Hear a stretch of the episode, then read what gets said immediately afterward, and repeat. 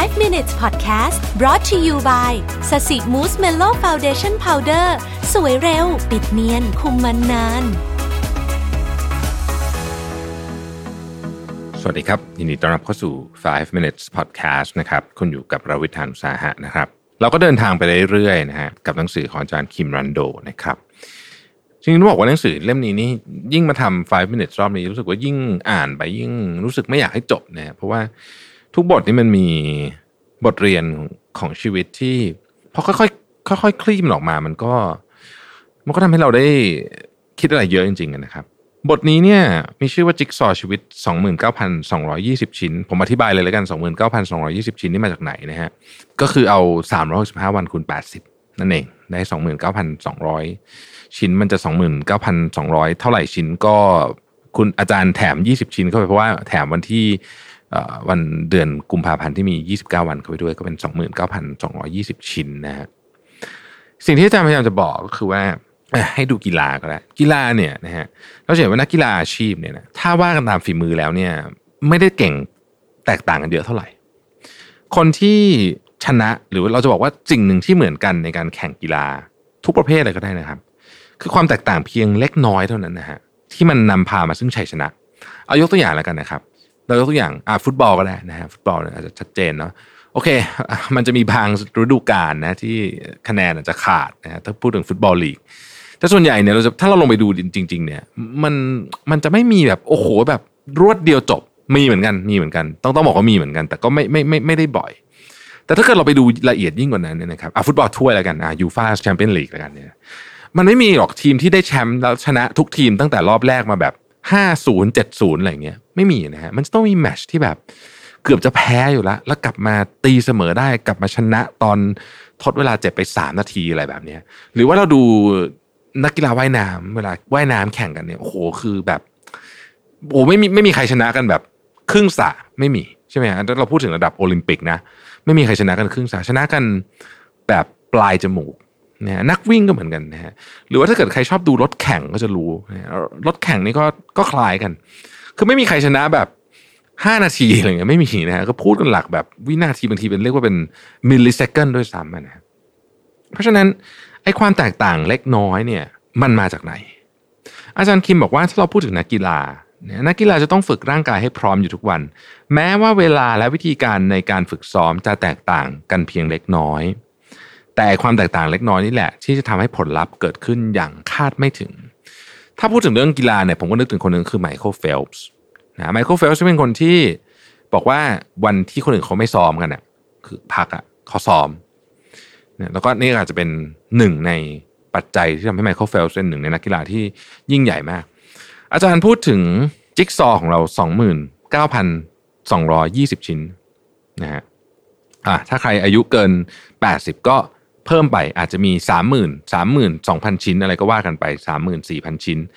จุดที่แตกต่างระหว่างจิ๊กซอทั่วไปกับจิ๊กซอชีวิตนะฮะคือเราสามารถเห็นภาพจิ๊กซอที่สมบูรณ์ก่อนแล้วค่อยต่อได้ อันนี้คือจิ๊กซอทั่วไปถูกไหมแต่จิ๊กซอชีวิตไม่มีใครรู้ คุณต้องค่อยๆต่อไป มีเพียงตัวเราเท่านั้นที่ต้องต่อภาพเองทีละเล็กละน้อยนะฮะผู้คนมากมายอยากประสบความสำเร็จในชีวิตเร็วๆ ดูเหมือนว่าการประสบความสำเร็จด้วยอายุน้อยคือความหวังสูงสุดที่ทุกคนปรารถนา พวกเราดูนาฬิกาบ่อยๆ เพื่อตรวจสอบว่าสิ่งที่ทำนั้นก้าวหน้าไปถึงไหนแล้ว แต่เรากลับลืมไปว่าสิ่งที่จำเป็นมากกว่านาฬิกาคือเข็มทิศ เพราะต่อให้ไปเร็วแค่ไหน ถ้าไปผิดทางก็ไม่มีประโยชน์นะฮะเพราะความสำเร็จของชีวิตตัดสินตอนต่อจิ๊กซอตัวสุดท้ายจบ นอกจากนี้สิ่งที่จำเป็นมากกว่าเข็มทิศคือกระจก เราจะต้องใช้กระจกส่องย้อนดูตัวเองเสมอว่า ตอนนี้ตัวเองกำลังทำอะไรอยู่ แต่คนเรามักต้องการนาฬิกามากกว่าเข็มทิศและต้องการเข็มทิศมากกว่ากระจก ผมทวนอีกทีหนึ่งนะเพราะตรงนี้คมมาก คนเรามักต้องการนาฬิกามากกว่าเข็มทิศและต้องการเข็มทิศมากกว่ากระจก ความสำเร็จของชีวิตไม่ใช่ความสำเร็จยิ่งใหญ่เพียงครั้งเดียว แต่เป็นการถักทอชัยชนะขึ้นทุกวัน การเฝ้ารอชัยชนะแบบพลิกล็อก หรือรอจุดเปลี่ยน เป็นเรื่องที่เสียเวลา ในแต่ละวันไปโดยเปล่าประโยชน์ ยิ่งเป็นคนไร้ความสามารถก็ยิ่งชอบจินตนาการว่า สมมุติว่าเป็นแบบนั้นถ้ามีโอกาสแบบนี้นะ อาจารย์คิมบอกว่า อย่าไปสมมุติ ให้ลงมือทำเลยตอนนี้ จงปลูกเมล็ดพันธุ์แห่งความฝันให้ผลิบานขึ้นในความจริงทุกๆวัน เวลาเป็นวัตถุดิบสร้างวิญญาณให้กับมนุษย์ อาจารย์ยกตัวอย่างการเลิกบุหรี่นะฮะอาจารย์บอกว่าการเลิกบุหรี่เนี่ยเป็นการตัดสินใจที่ยากลำบากที่สุดเรื่องหนึ่งของชีวิต สำหรับคนที่สูบบุหรี่สำหรับคนที่ไม่สูบบุหรี่ก็คงจะอาจจะอาจจะเข้าไม่ถึงเรื่องนี้อะล่ะแต่ว่าสมมุติว่าเราเป็นคนสูบบุหรี่อาจารย์บอกว่าก็จะมีบางคนตั้งปฏิฐานอย่างมุ่งมั่นว่าจะเลิกบุหรี่ในวันที่หนึ่งมกราคมที่กำลังจะถึงนี้ New Year Resolution นี่ไม่ใช่คำสัญญาว่าจะเลิกบุหรี่ภายในวันที่หนึ่งมกราแต่เป็นการปลอบใจตัวเองว่าเรายังสามารถสูบบุหรี่ได้จนถึงวันที่ 31ธันวาต่างหาก คนที่คิดว่าอดบุหรี่วันนี้สักวันดีกว่า เราค่อยๆทำไปเรื่อยๆทุกวันอาจจะประสบความสำเร็จมากกว่าด้วยซ้ำเป็นการเปรียบเทียบที่เห็นภาพมากนะฮะอาจารย์คิมบอกว่าจงอย่ารอคอยปาฏิหาริย์หรือการพลิกล็อกใด ๆ ในชีวิต ให้ลงมือปฏิบัติจริงในตอนนี้เลย เมื่ออยู่ต่อหน้าปัญหาที่มองไม่เห็นทางแก้ จงอย่ากังวลว่าต้องทำอย่างไร แต่ไตรตรองอย่างรอบคอบว่า วันนี้ฉันจะสามารถทำอะไรเพื่อแก้ไขปัญหานี้ได้บ้าง มีใครคนหนึ่ง เคยกล่าวไว้ว่า ต่อให้เราสามารถย้อนเวลากลับไปในอดีต ก็ไม่มีทางแก้ไขอดีตได้ แต่ถ้าเริ่มต้นใหม่ในตอนนี้เราจะสามารถเปลี่ยนผลลัพธ์ที่แท้จริงในอนาคตได้ จงร่างภาพจิ๊กซอของคุณ ตั้งแต่วันนี้จินตนาการถึงภาพขนาดใหญ่ของชีวิตที่อยากเห็นในวันสุดท้ายเมื่อต้องลาจากโลกนี้ไป ถ้าคิดว่าวันนี้เป็นจิ๊กซอชิ้นหนึ่งในชีวิต หากจิ๊กซอชิ้นนี้ขาดหายไป คุณจะรู้สึกเสียดายมากแค่ไหนนะฮะ มันบทนี้ทำให้ผมนึกถึงคำพูดคำหนึ่งนะที่เป็นผมไม่แน่ใจเหมือนกันว่าเป็นของใครนะฮะเขาพูดต่อๆกันไปเขาบอกว่า วันที่ดีที่สุดในการปลูกต้นไม้คือ 25 ปีที่แล้ว วันที่ดีรองลงมาคือ วันนี้